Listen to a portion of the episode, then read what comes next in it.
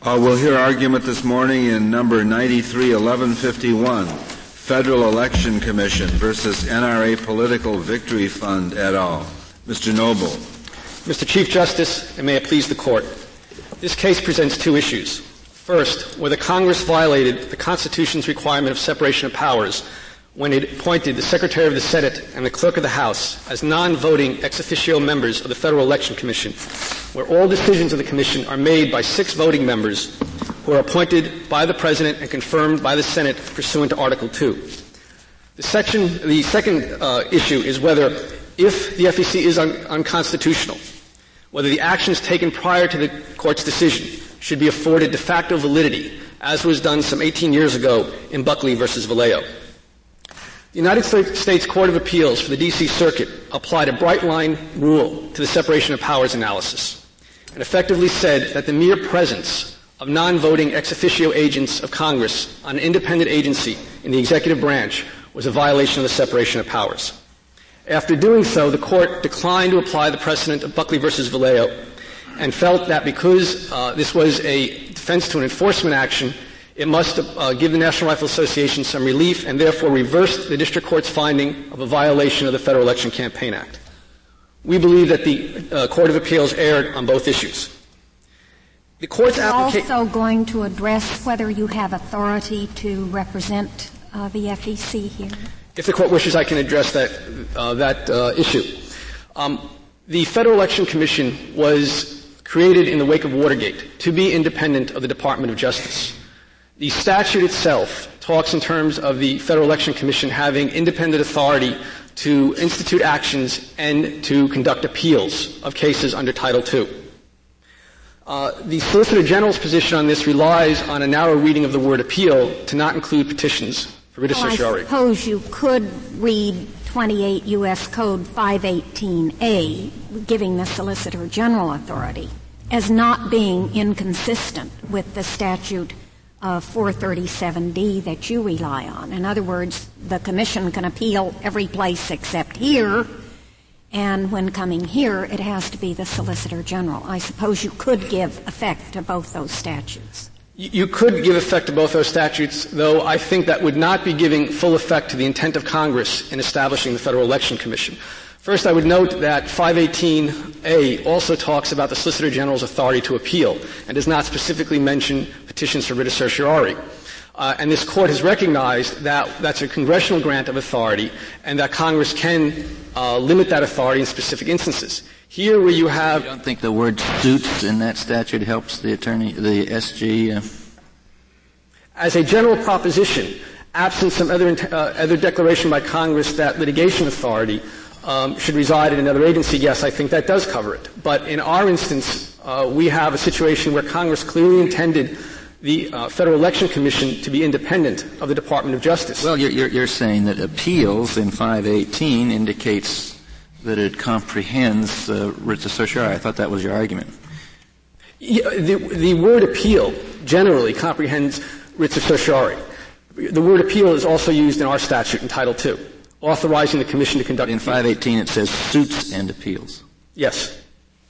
Um, but I, while that's a general grant of authority to the Solicitor General, we don't believe that it overrides the congressional, uh, the, the words of the statute and also the congressional intent to afford the Commission its own litigation authority. Well, it doesn't override it, but the point is the mere fact that your statute says uh, appeals is not contradicted by or... or a limited reading of that statute is not contradicted by five eighteen A, which goes out of its way to say not just appeals, but the Attorney General represents the United States in suits and appeals.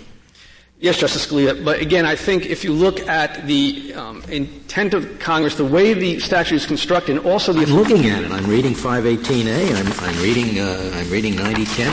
And, and what do you do about, about ninety forty, which was enacted at the same time as the statute you're relying upon, which...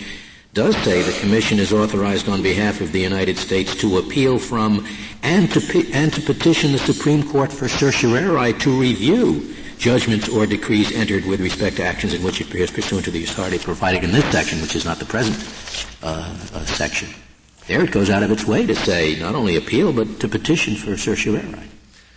That, um, that provision was not enacted at the same time as the Federal Election Campaign Act. In fact, that provision came into being in nineteen seventy-one, prior to the commission uh, even being created. And that what happened in nineteen seventy-four, when the commission was created, that statute was just modified to substitute the commission for the Comptroller General. And we don't think that Congress had any intent in doing that. It was not passed at that time? It was not reenacted? It was, it was reenacted, but there was no... Actually, it was not originally reenacted, enacted, just, just reenacted. And it was not, it was not in any way substantially redrafted. Uh, they just substituted effectively the F E C for the Comptroller General. So in effect, what you have is two statutes created at two different times, uh, and when they were originally created for two different agencies.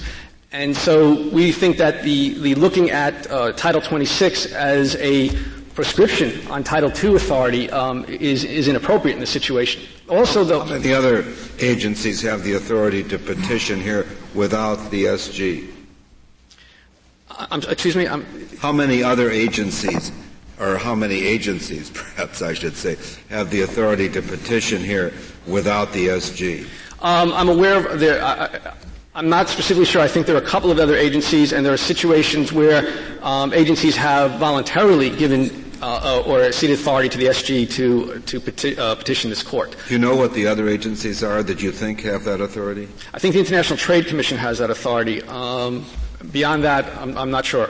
Doesn't the F T C have the same similar statute to yours? I don't know that it has the same exact language, and clearly does not have uh, the same legislative history with regard to the intent of the uh, Federal Election Commission to be independent of the Department of Justice. If I can address for a moment the question of Title twenty-six and how the reading that Title twenty-six gives the uh, uh, F E C authority, while Title two does not, would, would result in what we consider a, uh, a conflicting scheme. Because under Title twenty-six and under Title two, the Federal Election Commission can bring suits for injunctive relief for violations of the public financing statutes.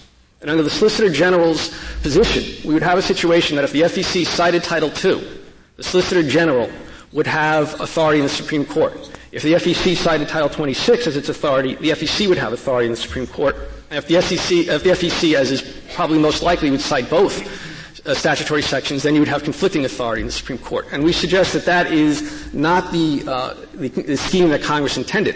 The, what runs throughout our statute, the creation of our statute, was the idea that the Federal Election Commission can find itself in litigation involved with a sitting president uh, or a sitting president's opponent, and that there should be independence uh, from the Department of Justice, from the Attorney General. The statute in Title twenty-six expressly gives the F E C authority. I suppose that all these statutes could be read so as to say the F E C does not have authority to petition this court in this case today. If we were to say that, um, do you think that the subsequent permission given by the Solicitor General could possibly cure the jurisdictional problem? Yes. Um, because uh, the consent wasn't given until long after the petition was filed. Yes, the petition was clearly filed within time. There is nothing that we read in five eighteen A that puts a time limit on when the Solicitor General can authorize a petition to be filed. And I, I think the Solicitor General would be in a better position to speak, speak to that issue, but we don't see anything, and nothing's been cited, that would limit the Solicitor General's authority to authorize the petition. So two years can go by, and we really don't know whether the case is here or not until the Attorney General uh, chooses to uh, uh, retroactively uh, uh, give life to the suit? That doesn't seem very strange to me. I, I don't think you would have a situation because the court would rule on the petition, presumably before that point. Oh. But um, I, I don't think that's a situation. Well, at least there's that deadline. After we've ruled on the on the petition uh, and we rule that the agency uh, is not properly represented, the uh, Attorney General at that point cannot uh, uh, give life to the suit, right? Um, Any time up to then, uh, we really don't know until he speaks whether the suit is properly here or not. Um, I, that is that is a possibility. Uh, that is not the situation you have in this case. Well, maybe the clerk should just refuse to accept the filing in the first instance if it comes in here without the Solicitor General's participation. And that ends it. Well, I, that, that would end it. I, uh, um, I think one of the problems you have in, have in this case is that for um, approximately eighteen years, the Federal Election Commission has uh, exercised what I think many presumed was its own independent litigating authority, so there was no question in this case uh, earlier on that whether we had the authority, and no previous Solicitor General has ever raised an objection. Uh, so I think everybody just assumed that the Federal Election Commission did in fact have the authority. de facto uh, authority doctrine, you might say. Yes. Uh, if I may move on to the uh, first substantive issue in the case. Uh, the Court's application of the bright-line test is contrary to the functional analysis that this Court has used with regard to separation of powers cases, and that functional analysis requires the Court to look at whether or not there's been aggrandizement of power by one branch or interference with the exercise of power by another branch. In this case, we have a threshold question. Do the ex officios exercise any power? The statute itself provides that the ex officio members of the Commission have no vote on the Commission. All decisions are made by the six voting members of the Commission. So as a thre- threshold matter, you have no direct exercise of power. But moving on to see what else the ex officios can do. The statute provides that they can neither be chair or vice chair of the Commission. And uh, moving beyond that, the Commission's rules of procedure provide that they cannot serve for purposes of a quorum, they cannot vote to adjourn, they cannot select a presiding officer. Well, they can certainly sit in on all the discussions of the Commission. Yes. They, and might not those discussions be less than full and frank in the presence of those two congressional representatives?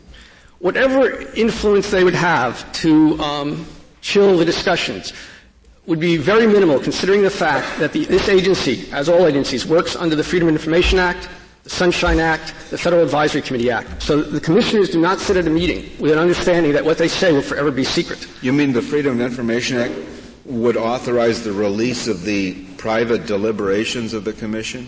Not until an enforcement action is over. By statute, uh, within our statute, there is a provision that makes enforcement actions confidential uh, during their pendency. That provision applies to the ex officio members as well as it applies to the commissioners and the staff. staff. But do they keep transcripts of these deliberations that are that are later made uh, public? Yes, the, uh, the tape. Verbatim transcript? They are taped. The tapes are then made public and are then released with few exceptions, uh, dealing mainly with settlement discussions, and then publicly released upon request. These members do participate in the discussion, though, and they say, I mean, they can say, well, you're making a good point, but it seems to me that point uh, is refuted by thus and such. Are they? Yes, Justice Scalia. They do participate in the discussion, but that's all they can do. Yeah, well, my...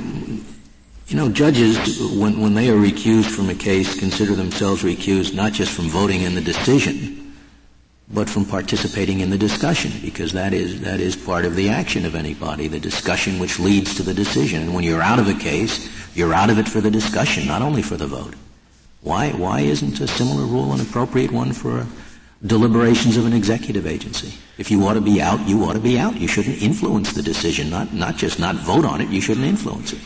The rules regarding recusal are different rules, and the ex officio members may very well end up recusing themselves from specific cases. But here you're not dealing with a question of interest in the case that would require recusal. Rather, what you're dealing with is a question of, is it some leverage or some coercion of power that uh, that they're exercising on the Commission? But if you're right, uh, your opponent suggests that Congress could put ex officio members on this Court to sit in our conference. And under your theory, that's okay, because all they can do is discuss it with us. That's all right. Uh, no, Justice O'Connor, we think that that um, proposition is really based on an untenable proposition by the respondents, which is that what is good for an independent agency created by Congress and placed in the executive branch by necessity is good for this Court or the President. Well, do you think it would be a violation of separation of powers if Congress were to send some ex officio members to this Court's yes. conference? Yes, I think it would interfere, it would also directly interfere with this Court's Article three powers. Uh, it is the same analysis, the same function. Why? Why? Because Why does it interfere with us any more than, than, than uh, the ex officios are interfering with the F E C?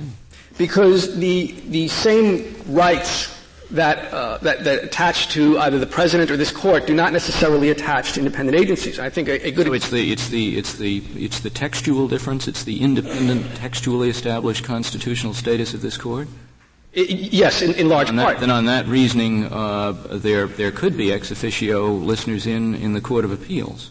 No, I would say all would apply to no, all. They don't have any textual basis in the Constitution, uh, apart from the, the provision for creation of lower federal courts. But you would still have to look at whether or not it interfered with the Court's Article three powers. In what sense would it interfere any more than this interferes with the, with the F E C? In, in the sense that the, the Constitution gives Article three courts um, strong protection against partisan or political influence. Um, you have lifetime tenure uh, without diminution pay. Um, those those are not the same. It seemed to me to argue just the other way. Uh, we we can tell them to go to the devil, but the, the people on the F E C do not have lifetime tenure. But but still, the it is not the same. The, the court derives its power directly from Article three. We are a creature of Congress. We are a, a, an agency that was created by Congress for a specific purpose. The analysis that would say... Well, you, you keep telling me about textual bases or non-textual bases. You use the word interfere, which I think has a factual connotation. What is the interference in our case that does not exist, or would exist in our case, that does not exist in the F E C case? Uh, clearly the one mentioned before about the potential of a chill, um, because this Court's deliberations are not subject to the Freedom of Information Act, are not subject to the Freedom well, What if Act. The statute creating the, the, uh, the, the listener simply uh, subjects the listener to exactly the same confidentiality requirements that the Court imposes upon itself, so there's no... And we assume people will follow the law in good faith. There's no practical risk of, of our reading of the deliberations in the paper next week. Uh, why wouldn't that satisfy your, your, your problem? Because I think it would still be considered a direct interference with the Court's Article three powers. Uh, it is not, it, again, the, the uh, freedom of well, information... I, I think I, I agree with you, but I don't see how you're drawing the line between the two cases. Well, I, if you... If you cannot draw the line, then I think there would also be a problem with the application of the Freedom of Information Act and the Sunshine Act to independent agencies. Because clearly the courts have gone out of their way to not apply, for example, the Federal Advisory Committee Act to the Office of the President, saying that to do so would be, would, would raise serious constitutional doubts about the Federal Advisory Committee Act. But when you get to applying it to independent agencies, there is little doubt that the Act can be, can be applied. Because oh, now, wait, now, now you've confused me. You've been talking up to now about independent agencies. I thought you were using that to mean the, the, the fourth branch of government, the headless fourth branch, just those agencies that are not subject to the President. Is that what you mean? Yes. Um, but now your example about the Advisory Committee Act, that applies to uh, to all agencies, not just independent agencies. Correct. But it would not apply to the Office of the President. All I'm suggesting there is that, that... That's a quite different line, the line between the, the Office of the President and the rest of the government. Is that the line you're relying on? I'm, uh, what, I'm relying on several lines. Yes, that is one clear line. The difference between the Office of the President and also with this Court or Article three. I think courts. I agree. We, we wouldn't have to worry about Congress putting... Uh, Uh, uh, uh, putting listeners into the Office of the President, but, but uh, what about they're putting listeners into all other agencies, including the Defense Department, uh, Interior, whatever? Each one would have to be analyzed on a functional approach, and I would start with the proposition that there is a distinction with the Federal Election Commission um, that may not exist with other agencies, and that is that the Federal Election Commission deals in an area of law that in, directly interrelates with how Congress acts. So we really wouldn't know until they try them one by one, agency by agency, right? Well, um, I think each and then, one... And then when they get here, you, you urge that we not apply the rule in, in the first case anyway. I'm, I'm only urging it with regard to the Federal Election Commission. Um, as you as you approach each case, I think you would have to look at it with a functional analysis. Um, May I ask you two two very brief questions? Do these the commissioners get paid... The ex officio members? Yes. Yes. For their duties, in addition to their salaries with Congress? No, my understanding is that they get paid by Congress, and that is what, uh, well, the desi- well, what we have is designees. Are they paid for their services on the Commission? Not that I'm aware of separately from their other services. And what are the responsibilities, if any? Um, the responsibilities, uh, do not appear in the statute, but pursuant to the legislative history, the responsibilities was, were to act as an advisory and liaison function for the Commission. Um, I would also note that even today, the uh, Clerk of the House and the Secretary of the Senate have receive all reports for uh, candidates for those uh, for those bodies, and then have to submit those reports to the F E C. So there's uh, clear overlap between the authority of the F E C, that, and while the F E C has to independently exercise that authority, Congress uh, believed that it, the F E C would be served by the advice of the uh, of the ex officio members. Uh, so I think that is, to, um, also in partial response to Justice Scalia, I think that is a distinction that may very well exist. I think while the Court did not specifically reach the question of um, the uh, Attorney General as ex officio member on the Sentencing Commission, I think the same type of analysis would apply there. Uh, there is there is no power, direct power, and the Attorney General brings a certain amount of expertise to the Sentencing Commission. So I think that you may very well have the same type of analysis in that situation. If I may briefly turn to the... Uh, the qu- leave me defenseless when you talk about the Sentencing Commission.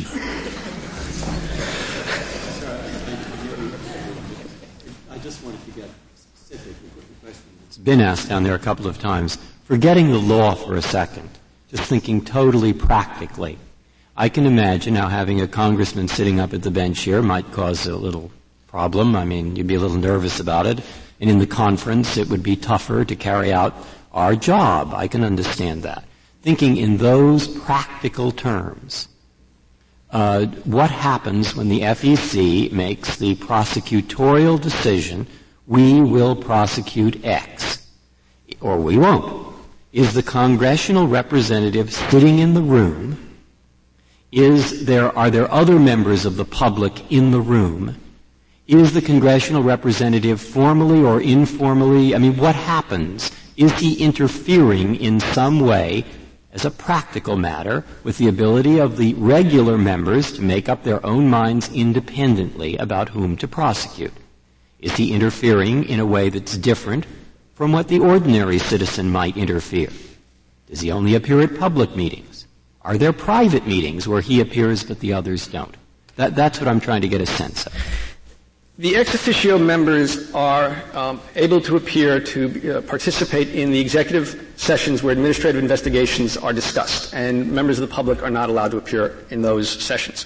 However, as a practical matter, what, um, their influence is really limited to the ability to give advice. The statute puts no burden on the agency to follow that advice, to explain why it's not following that advice. It doesn't require the agency to delay a decision If, it disagree, if, the ex, if the commissioners, voting commissioners, disagree with the ex officio uh, members, that uh, unlike some other statutes um, that the lower courts have upheld, there is there is no leverage that the ex officios have, other than the leverage that exists with this agency and every agency, which is the leverage of oversight. Is it correct to say they're part of the decisional process? Uh, they are part of the deliberative process. I would not say they're part of the decisional process in the sense that when the time comes to make that decision, what is very, what is a, as a practical matter very clear to everybody is that they have no vote. Because when the time, when the motion is called, and they cannot make the motion, when the motion is called, they are silent at that point. They cannot vote. And I would say whatever weight is carried by the ex officio members having, uh, the right to, uh, the right to speak is overridden by the fact that they have absolutely no vote, and also the fact that we are subject, as the Court of Appeals below noted, to normal oversight, and, um, The, which can include um, in hearings, can include private meetings with commissioners, and all of that uh, is is much more uh, has much more weight on an agency and every agency than just the sitting of the ex officio members. Is there any rule of the commissioner, any rule generally, that would prohibit one of these members from speaking to one of the voting members on the way down the hall before the meeting starts? No. Um, so there wouldn't be anything that would prevent such a member from saying, you know, thirty-seven senators are going to be furious if you go after so-and-so on the on the way into the meeting. No, but I, but that that um, doesn't really uh, is not really necessarily a function of them sitting at the table. Well, but it's also a function that the general public doesn't get to uh, uh, to perform either.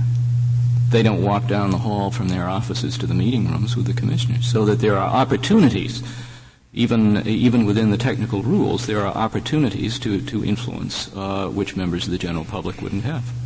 Yes, there, there is that opportunity, but again, uh, the I think that opportunity pales in comparison to the opportunity when the tapes are made public for Congress in oversight functions to see um, what the agency has done. Uh, the, as a practical matter, all they can do is, is say um, what they think, and, that, and that's where it stops.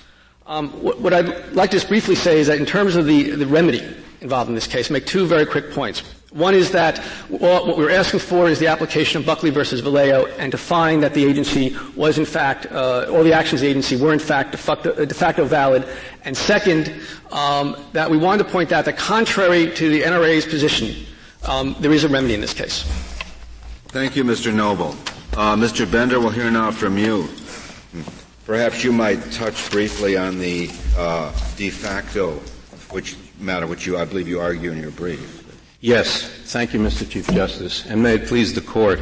Uh, first of all, with regard to the question of the Commission's independent litigating authority, we take the position, as you know from the brief we filed in response to the Court's invitation, that the Commission does not have independent litigating authority. The right procedure, I think, would be uh, for the clerk to reject a brief or a petition uh, filed by an agency without such authority, and ask the Solicitor General whether the Solicitor General, in fact, authorizes the, uh, the petition. In this case, uh, we did, in response to the Court's question, uh, authorize the petition. I think that authorization is, I guess is valid. We have accepted petitions from the F E C in the past that weren't authorized. Yeah, and I think that's an, be kind of a practice of it, so it's quite understandable that the clerk accepted this one, I suppose. Right, and I think it's also understandable that uh, the F E C did not ask us for authority before filing its petition. They notified us, I believe, the day before they filed, as well, a matter how, of courtesy. How, how would the subsequent consent or authorization relate back? I mean, if the thing isn't properly filed, isn't that the end of the matter? It's, no, I don't think so. It's similar to the practice that's filed throughout the appellate courts in the United States with regard to notices of appeal. Uh, agencies of the United States often file protective notices of appeal without first getting the Solicitor General's authorization because time does not permit that. Uh, and after the notice of appeal is filed, the Solicitor General often authorizes the appeal. And but now, is that ahead. The same sort of statutory situation that you have in petitions to this Court? I think it is. Uh, the Solicitor General has the same authority to authorize appeals by the United States as it does to uh, to authorize participation in this Court. So a U S attorney filing a notice of appeal Uh, from the district court to the court of appeals, uh, you say that notice of appeal would be not be any good so far as the court was concerned unless the S G approved it? I think uh, the appeal would not be any good unless the Solicitor General approved, authorized the going forward with the appeal. But I think the, the approval does not have to be given before the time for the notice of appeal to be filed because in, of the time pressure. In the courts of appeals, you're, you're saying that They they are invalid? Uh, no, no. I'm I'm saying that they are valid, uh, even though the authorization comes after the filing of the notice of appeal. They are valid because the U S attorneys have authorization to proceed immediately without the prior consent of the, of the Solicitor General. So well, they have authorization. You're saying the practice of the Justice Department is to give them authorization to file appeals. Right. It's an acquiescence. Have you practice. given the F E C authorization to uh, file petitions for certiorari? I think no, uh, well, but I think it's in, not a parallel situation. In light, I, I agree, it's not an entirely parallel situation. But in light of what Justice O'Connor mentioned, that is the general understanding that they were reasonable in having that they could file this petition without our authorization. The petition should not be deemed to be out of time because they did that, and we only authorized it after. Is it the case that when a person reasonably believes he's an agent, he is an agent? I think. It's, I wouldn't analyze it as a technical question of the law of agency. I would analyze it as a question of whether the jurisdictional limits on the filing of the petition were met in this case. And I think that since an agency of the United States did file a petition and signify their intention to go forward with the case, and since we relatively promptly authorized that petition after the Court noticed the problem, Uh, it should be deemed to relate back, and, it, and you shouldn't apply technical concepts of the law of agency to a question. There's no unfairness here to the respondents. Uh, they had noticed that the uh, that the petition was being filed in time. You can say that about any agency coming here without the approval. The, the, there was no unfairness because the respondent knew that the agency was filing a petition for certiorari, but that doesn't get you over the hurdle. I think, uh, Chief Justice Rehnquist, in a case where it was clear that the agency did not have the authority, uh, a, a case might be made that the petition should be deemed out of time. But I think it's important to take into account here the reality that this Court had in the well, past well, I, accepted I, those petitions. I, I, I thought it was clear here, according to your brief, that the agency does not have that authority. It was, it is clear to us that they do not. But the agency might very reasonably have thought that they did because in the past they have filed petitions without authorization of the Solicitor General, and the Court has gone ahead and granted the petitions and heard the cases on the merits. And so is there an agency theory that if you reasonably think you have authority, you're more likely to have it than if you don't? Is that the? I don't think I don't, I don't think you should uh, analyze this as a matter of agency theory. I think you should analyze it as the correct interpretation of the Court's uh, uh, jurisdictional limits on the time of filing a petition. And I think if it is unclear whether the agency has the authority, and the agency reasonably believes it has the authority, and the Solicitor General's authorization is given relatively promptly afterwards, that there's nothing uh, that prevents you from having that authorization relate back. Senator, you, you agree, you disagree with F E C on the merits and say that this is a violation of separation of powers? Yes. What, do these members have to be appointed by the President? Are they officers of the United States? I think all members of the Commission would have to be appointed by the President. I think so they you are. So think they're officers. Covered by the Appointments Clause? Yes. I think, that ends yeah, I think the Appointments Clause is a simple way to decide this case on the merits. And for the reason the Court has given in its questions, uh, we think that the fact that they don't have the vote is not determinative. They can participate in discussions. They can put items on the agenda.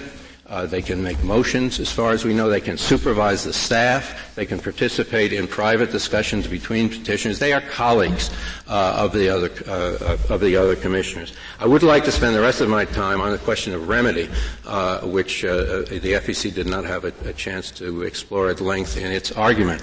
Our view is similar to theirs. We agree with the F E C with regard to the remedy that the Court should follow Uh, the same practice that followed in Buckley and Valeo. In Buckley and Valeo, the Court went out of its way, even though it held that the structure of the Commission was unconstitutional, uh, to delay its mandate for thirty days in order not to interrupt enforcement of the provisions, the substantive provisions, that the Court sustains. Of course, in Buckley, the thing was just a declaratory judgment, so the mandate was really meaningless anyway. Right, and this, uh, this challenge should also have been a declaratory judgment. And if it had been a declaratory judgment, then I think Buckley would be directly on point, and you would follow that procedure. I don't think you ought to change. Why should this have been a declaratory judgment? I, I thought that uh, I thought that this uh, respondent was prosecuted for a violation. Right, but the, the structural defect that the respondent points to was never alleged by the respondent to be prejudicial at all to the respondent. Um, and, uh, in fact, the respondent did not make the claim, as he could have, uh, before the Federal Election Commission when they, they were considering the bringing of the enforcement action against him.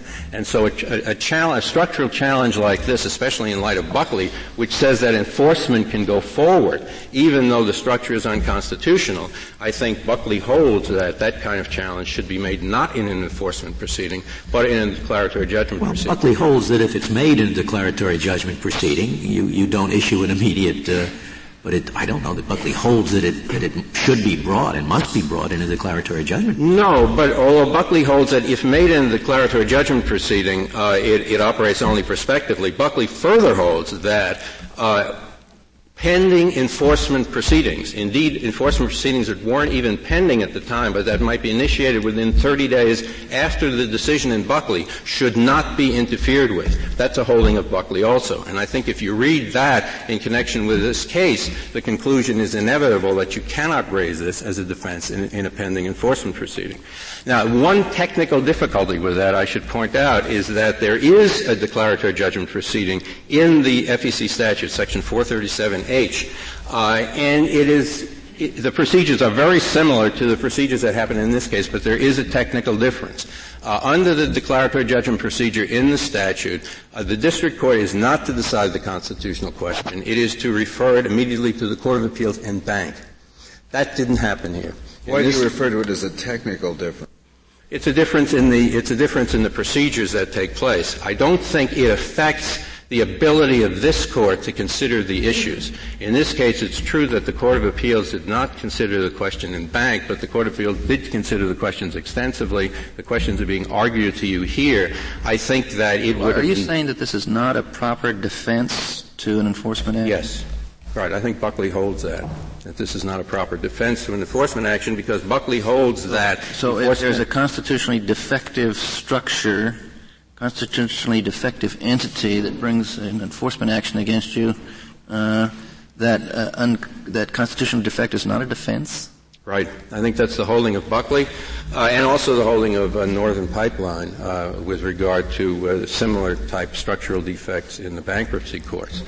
It was quite a weird result that uh, you can be proceeded against by an agency that is totally improperly constituted, but you can't raise that as a defense to the proceeding? I think that's what Buckley holds, and I don't think it's that weird, because I, I think that should not apply in a case where there is demonstrated prejudice from the structural defect. But I think the, the basis for Buckley's holding that, and I think it is sensible, is that when there isn't any prejudice from it, uh, it makes sense not to disrupt, cancel, invalidate hundreds of pending proceedings, throwing the whole scheme of the federal statute into disruption. Well, I, I, I can see how you could say that some, there's some sort of de facto theory that these six people who are conceitedly present and functioning and properly so uh, would have done exactly the same thing. But it, it seems to me when you say that the, the, the, you, you can't even make the argument in an enforcement proceeding, that, that, that, that's rather extreme. I think you can make it if you can show prejudice. Thank you, Mister Chief Justice. Thank you, Mister Bender. Uh, Mister Cooper, we'll hear now from you. Mister Chief Justice, and may it please the Court, I should like to speak uh, only for a moment on the jurisdictional question that the, that the Court has, has discussed. Uh, We, our position in this uh, case is J O T. Uh, and uh, Mister Justice uh, Scalia, I think uh, your point regarding uh, this uh, issue going away if the uh, court rules on the cert petition is, is not the case, because in this case the court ruled on the cert petition and granted it, and obviously the issue is still here. The issue is a jurisdictional one. Uh, the Solicitor General says that uh, he can retroactively approve a cert petition filed by the Federal Election Commission. Says that is like a protective notice of appeal. Uh, I think, uh, Justice Scalia, your points were uh, right on target in that regard. My own experience is that there's never been a protective notice of appeal filed without the Solicitor General's approval. Uh, the point, uh, Your Honor, again, is this case is jurisdictionally out of time.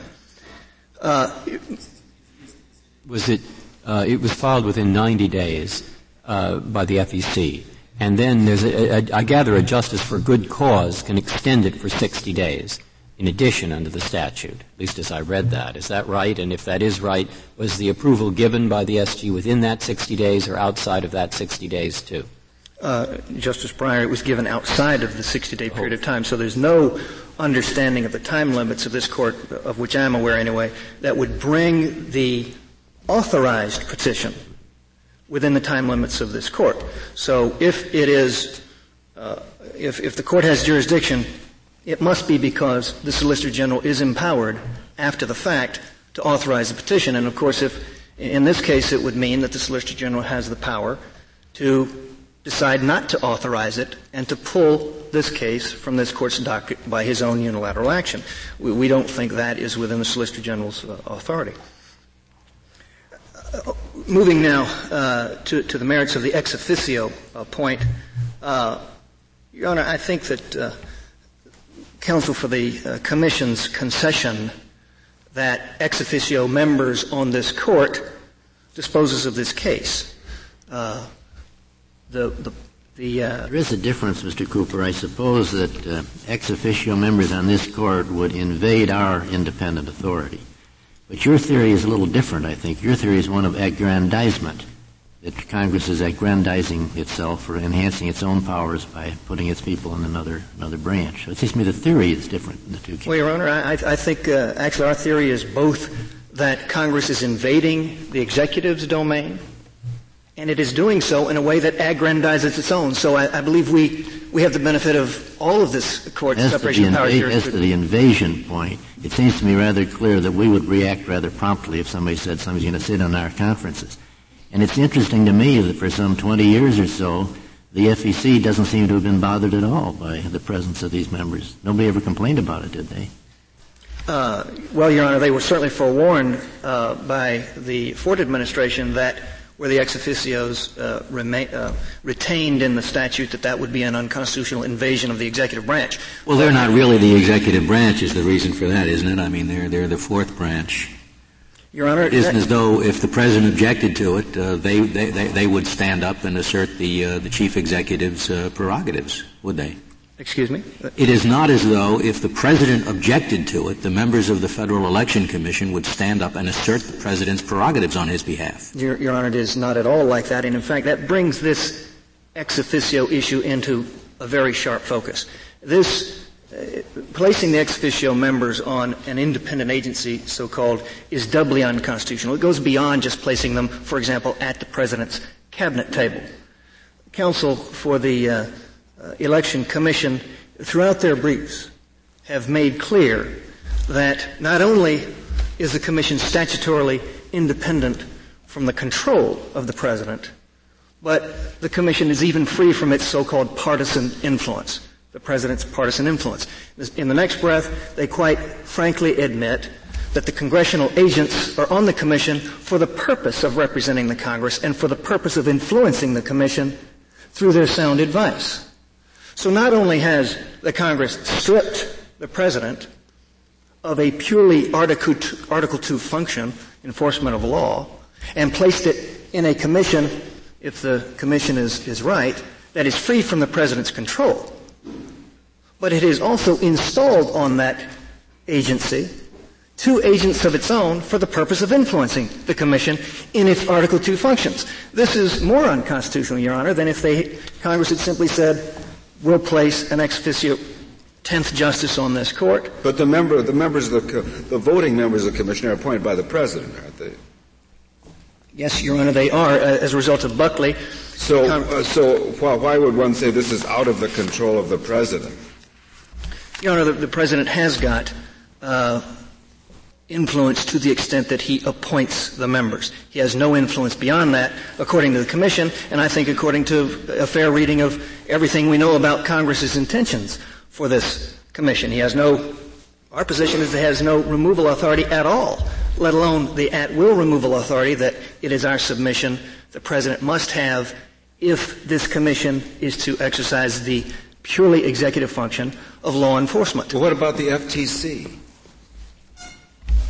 I mean, there you, you have to have removal for cause. Uh, yes, Your Honor. As, as I recall, surely the, the F T C enforces is, is a law enforcement agency. Yes, it is, Your Honor, and, and it is our submission that if Congress is going to place uh, authority in uh, the F T C or the F E C to as the exclusive civil enforcement authority over an entire regulatory statute, then it must uh, ensure that that authority is uh, subject to the at-will removal control of the President. Well, what about Humphrey's executor? The, the, the case that held that uh, F D R could not remove a member of the, of the F T C uh, at will. Well, Your Honor, the F T C, at the time the Court made that ruling, according to the Court, did not participate at all in the executive authority. Its powers were judicial. Its powers were uh, legislative. It did not at that time have civil enforcement authority such as the Commission here has. And, in fact, the Commission's authority... You don't have to go this... You're, you're, you're, you're not fighting the, the, the lost battle of the headless fourth branch. I, I gather your point just is that it's worse to have Congress uh, install some of its agents in an independent agency than it is to have Congress install some of its agents in an agency that the President at least has control over. That's, that's the only point you're making. I think it is doubly unconstitutional for that reason, yes, Your Honor. Well, I'm making three separation of powers arguments. The presence of, of the ex officios as participating members on the Commission with full rights to advise and, in fact, to influence through their sound advice uh, the Commission is an unconstitutional invasion of the executive's powers because the Commission itself exercises exclusively Article two powers. Secondly, we believe that, in fact, the removal, uh, uh, the lack of removal power is a constitutional dimension problem, and not Humphrey's executor, not Morrison versus Olson, none of this Court's cases dealing with the headless fourth branch, Justice Scalia, have ever foreclosed the proposition we advance here, which is that when you have principal officers who control a Commission charged with purely Article two powers, the civil enforcement of a federal regulatory statute, including the ability to get penalties, as the Commission did in this very case, and you cannot divorce the President from the control of that activity. And none of this, this Court's cases have, have held otherwise. Finally, we think that the uh, I'm sorry, Justice Stevens. I was going to ask you if you would take the same view if the if the two individuals were not actually agents of Congress, but rather the statute, in effect, designated a public member to sit in on all meetings for information purposes and periodically report to Congress. Would that be the, the subject to the same attack? Your Honor, I think that would be a a tougher case for me to win, uh, for, for largely for the point that you mentioned earlier, the aggrandizement right, that would of Congress. But I don't. I think that if uh, if Mister Bender is correct, and I think he probably is, that the exercise of this authority, this participatory authority as a member of the Commission, is an authority that only an officer of the United States can hold. You'd say that would violate the appointments clause. It would. But supposing you let the President appoint that public member, a, a member to be appointed by the President to perform this function of advising Congress and passing messages from Congress to the Commission. Oh, well, uh, under those circumstances, I, th- I think the objectionable features would be would, would be drawn out very thin. So it, it's the fact that the two individuals are actual officials of Congress that are critical to your case. No, I don't think it's necessarily. I don't think I would I would lose your first hypothetical necessarily. I think my case would be weaker. I think that the fact that the Congress has installed two plainly congressional agents makes my case uh, very strong, Your Honor. Yes. Isn't part of your argument, too, that Congress has selected A and B and said, you're going to do this, rather than uh, speaking for a general class, say a public member, and saying the President may appoint a member of the public? That would be better for the constitutionality, I take it under your argument, than for the Congress to say X Y is going to be the public member. Yes, Mister Chief Justice, the President gets to appoint six members from the public, so long as they are three Democrats and three Republicans, a feature which we also think is an invasion of his nomination authority. The case that runs through my, my mind is, is the problem Congress might have, say, with the C I A, some agency that doesn't make its deliberations public, but nevertheless Congress wants to know what goes on. Congress have the power to appoint either a public member or maybe one of its agents to sit in on all policy discussions at the C I A.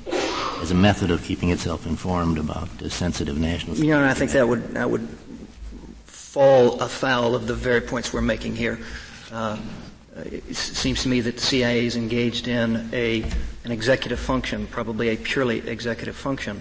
Congress has at its disposal a range of constitutional means to keep itself informed. It can subpoena the C I A, and except for executive privilege matters, uh, It can learn whatever it needs to learn about what is going on at C I A. What it can't do is invade the C I A with an agent there for the purpose of influencing. See, it's just for the purpose of informing. And of course, they could perform some influence. One of the things that puzzles me about this case is I don't know what these two people really do. Has it much significance to it? Well, Your Honor, they do if everything. Nobody complained for twenty years. That's a puzzling thing. I would think somebody would have been unhappy with them if. It's a well, serious problem. Uh, Your Honor, I think they do everything that the members, other members, the other six members do, except vote. And, uh, except and in fact, paid, I guess, too. Well, no, they they they just don't get paid for what they. Well, do. I, I'm not they sure get how paid they get paid for being agents of Congress, which is what they are in this capacity. What they are in this capacity.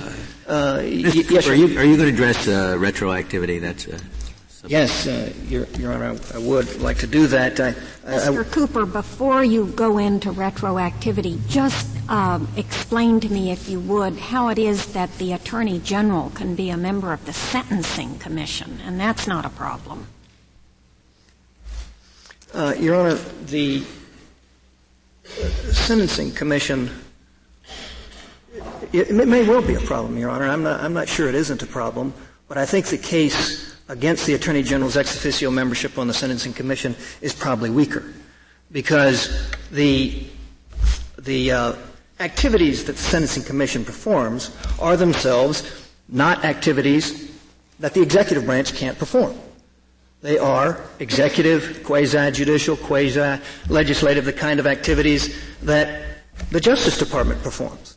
So the fact that the Attorney General is a part of that Uh, ex officio is not necessarily uh, the uh, investing in the Attorney General powers that the Constitution doesn't allow him to have. These ex officio congressional agents have powers of an executive nature, the enforcement of a regulatory statute, the participation in the decision-making for that enforcement. That is a power they cannot have. Now, if Mister Bender is right, however, and that is also a power that requires an officer appointed under the Appointments Clause, then the Attorney General is clearly unconstitutional insofar as the Sentencing Commission is concerned. On the retroactivity point, we have held that if there are certain deficiencies in the grand jury structure, if the case proceeds and there's a conviction, uh, the grand jury deficiency is essentially harmless error in some context. Why isn't that true here? Wasn't there an enforcement proceeding that went ahead in the district court? There was an adjudication of liability. Why doesn't that cure any defect that occurred in the investigative stage of, of the case? As opposed to the uh, actions that took place from the filing of the complaint and on? Yes. Well, uh, Your Honor, I think the case uh, f- uh, against the presence of the ex officios with respect to investigation is weaker uh, in the sense that this court in Buckley recognized that Congress itself can perform investigatory powers uh, and uh, that uh, the Federal Election Commission, even with members, voting members appointed by the Speaker of the House, for example, can have those powers. Was, was the, the case prosecuted in the district court by attorneys for the Commission or by the Justice Department? By attorneys for the Commission. Uh, so that you say that there, so would you say that there's an ongoing violation of a structural nature because those attorneys are under the supervision of the Commission, which has these uh, ex officio members on it?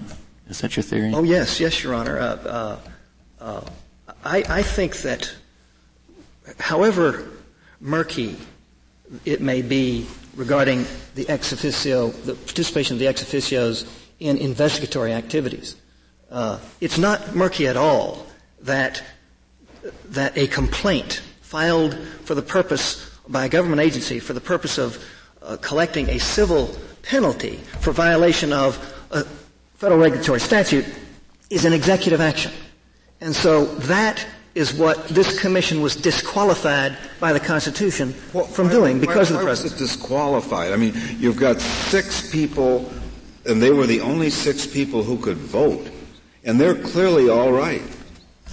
They are, Your Honor. Uh, But this Court's decisions have always recognized that the that when in raising a defense to a regulatory action of this kind, the defendant doesn't have to show that a different decision would have been made. That's an impossible burden uh, on on a, uh, a defendant raising a constitutional challenge to the structure, to the composition of the enforcement authority. And that would be an impossible burden to to place uh, on, uh, well, what, on the what case would you be, are you relying on for that proposition? Well, Buckley, for example. Uh, I think Morrison against Olson. If, if, if, uh, and, th- and this really gets into this retroactivity point. May, may I ask you another question before you get to retroactivity? Why isn't the proper way to characterize the case something like this? There's an automatic severance provision Uh, in effect, in, in, in this in the in the statute, in, in, for this agency. Um, therefore, the the clear unconstitutionality uh, is the activity, the presence uh, of the ex officio members. Uh, the way to cure that unconstitutionality is, in fact, to declare it, uh, and uh, and and if there were need, to enjoin any further participation by them. The only remaining question uh, is whether those who were properly constituted, the six voting members, uh, were influenced either in the uh, the instigation of the of the prosecution or its continuance uh, by the by the two who's, who who had a potential for improper influence. Therefore, the question is, find out whether uh, in fact that happened, and if it didn't happen, or perhaps in the alternative, if the six now wish to proceed, period. That is enough remedy for you. The constitutionality is cured. The remedy is prospective, uh, and that's the end of the case. Your Honor, it wouldn't because, at least it is our submission, that the Commission was constituted such that it was disqualified from enforcing this statute. It was disqualified from bringing this. You would have a stronger um, argument if you didn't have a severance provision, wouldn't you? Uh, uh, Your Honor, I don't think so. I think that the severance provision allows for the correction of this statute and it to go forward uh, without further uh, uh, involvement of the Congress, but it does seem to me that those acts that is, it has taken, which were invalid, which were void, can't just be somehow deemed valid. And, that, and that's that what character, that's a way of characterizing the case, but yes. It's clear from the severance provision that the acts of the six are not per se, facially, unconstitutional merely from the, because of the presence of the two. Your Honor, that's, that's one distinction from a, a, a, severance, non, a, a statutory severance case from a non-statutory severance case, isn't it? Their acts were not I- invalid, but, but the acts of the Commission itself uh, were invalid because of the presence. And, and, and does it have anything to do with whether their acts are invalid? I thought it simply had to do with whether the statute continues to subsist as an operational statute. That's what sever- severance point, I think, has to do with, Your Honor. Well, you can but cut I, out a piece of the statute and let the rest continue to operate, as opposed to saying the whole statute's null and void. Well, that's true, but it you can't... doesn't speak to operational operations. Right, Your Honor, and, and my point on the operation, uh, Justice Souter, is that if if this if these ex officios had had voting power, but only two out of eight, they couldn't have coerced or compelled the Commission. And it may well have been that they voted against this action. But in my opinion, that would clearly make it the Commission itself. Well, it would make void. It because your argument would still be an influence argument, just as it is here. Uh, your Honor, my, my argument is a facial compel with two, two out of six does not compel. Uh, uh, non-voting two out of six does not compel. But your argument would be essentially the same, wouldn't it? My argument is not an as-applied argument. It is a facial challenge based upon the membership of the ex officios, not upon whether or not they actually influenced this case in a way against uh, my clients. If if the statute had said all of the Federal Election Commission uh, uh, members will be white, then that would be an invalid commission. And the acts taken against me, even if they would have been taken by a perfectly uh, constitutional commission, would be void, in my opinion, and I would have a, a valid defense. Well, if in Morrison, you think of a facial attack as being associated with the First Amendment. Other than that, to st- talk about something being void or invalid and something like that, uh, it's it's not always that clear that it's totally across the board. Well, Your Honor, if let, let's let's take the Morrison case for example. If this court had thrown out the independent counsel instead of upholding it, then surely it would follow, I would submit, that the criminal prosecution of the defendants in that case would have had to be dismissed. It couldn't have just been continued by that void independent counsel, or even by an independent counsel at that point somehow constitutionally repaired to go forward. Uh, the same would be true in the Buckley case. Mister Bender suggested that Buckley held that we can't raise a separation of powers defense in response to uh, an enforcement action against us. Well, Buckley wasn't, uh, it did not arise in the context of a defense to an enforcement action. It was, as the Chief Justice pointed out, a declaratory judgment seeking only one thing, prospective relief. That's what, that's what they got.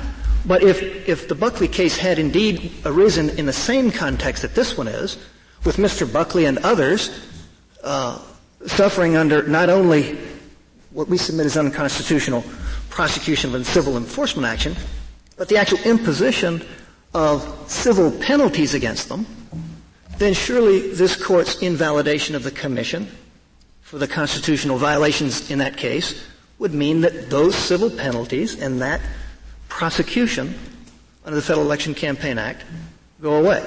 And, and, and that's what our submission is here, that the Court really, uh, if, if, if we are correct on the merits, and the Commission itself is an unconstitutionally constituted body, and therefore disqualified, we would submit, from uh, enforcing uh, a federal regulatory statute in court, then the Court can't just, I think in the words of the Harper case, uh, disregard current law and allow the Commission to just go forward without interruption, as if the Commission was suggesting. If you prevail on the merits, can Congress act quickly and ratify all existing uh, uh, uh, enforcement actions?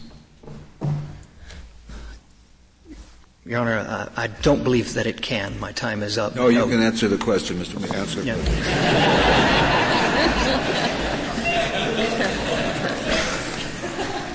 question. Your Honor, I don't think Congress has any greater authority to validate or somehow deem valid an unconstitutional civil prosecution than I believe this court has. Thank you very much. Thank you, Mister Cooper. The case is submitted.